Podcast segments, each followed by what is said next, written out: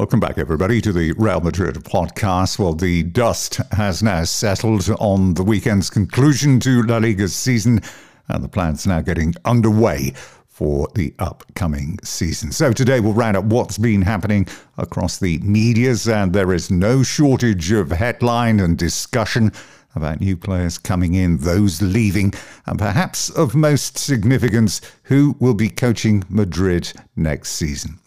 And as one headline put it, the priority now is to renew the squad and not to renew Zidane as the coach. And when you look at it, the achievements of this season, with the bare bones of a squad for almost all of it, it's almost as big an achievement as anything that has gone before in recent seasons to make a Champions League semi final and finish the season having won 25 of 38 games. Only once they were beaten on the road and losing just four overall is worthy of significant praise for Zidane and the squad. As for his view on his future, he says we have to be calm, and in the next few days, we will sit down and we will talk about it. And that was all he said. What about the players' view then on Zidane and where he will go? Were there any thoughts from any of them? Well, Karim Benzema, who ended the season with 23 goals and 34. Uh, only once, by the way, has he actually had a better season in La Liga, and that was only by one goal back in 2015 16. He had this to say. He said, I don't see Zidane leaving. He won't leave. You'll see. For now, I just simply do not see it.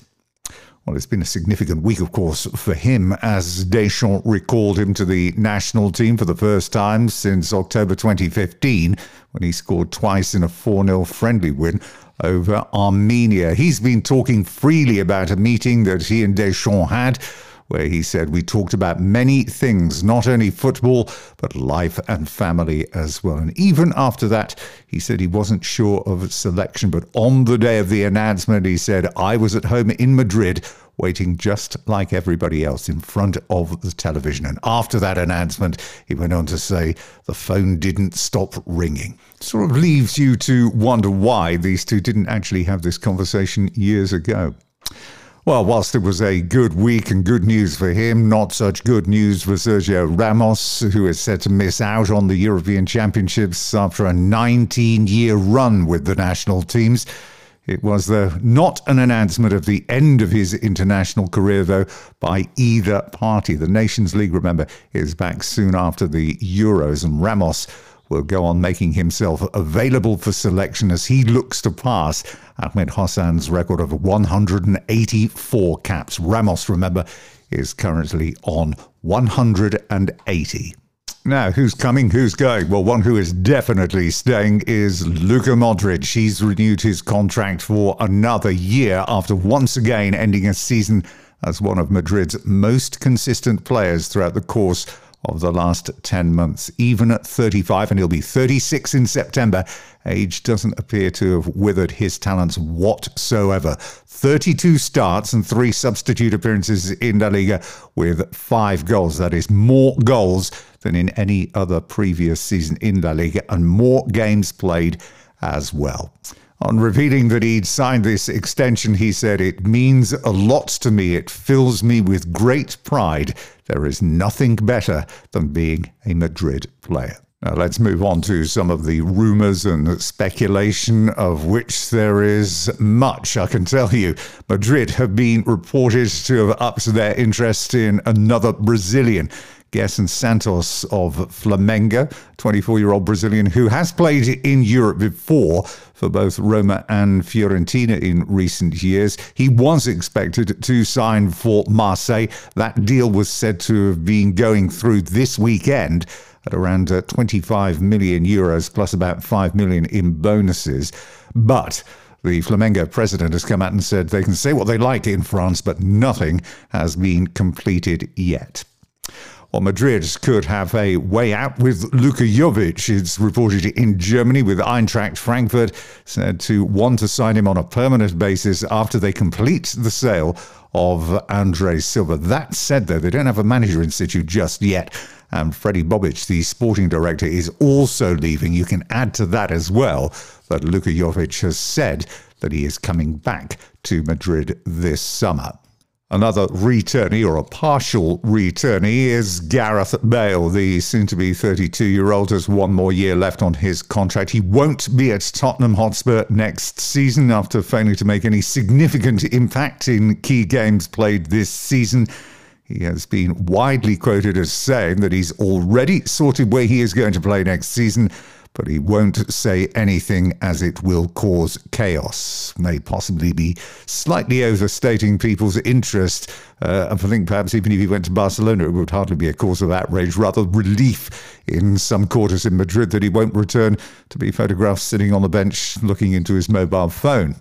Now, what about Kylian Mbappe? Well, to start, rumours about in the English press that Tottenham are about to try and reappoint Pochettino as their coach. Would be an amazing turnaround there. As for Mbappe, after what was a poor end to the campaign for PSG, which saw Lille crowned as champions, he said, I want to feel the team I am in can do things. I am talking with the club.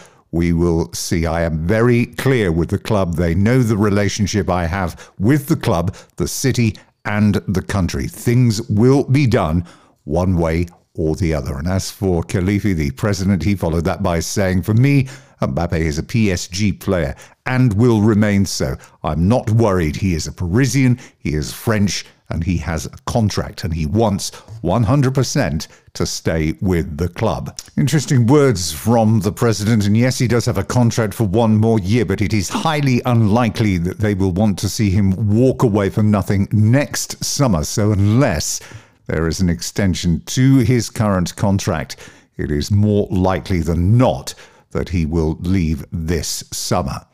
Now, staying in France, one other French target of Madrid, as well as PSG, which might be part of a package of arrivals at PSG with the intent of keeping Mbappe happy, is Camavinga who looks likely to be nearing the end of his time at Rennes.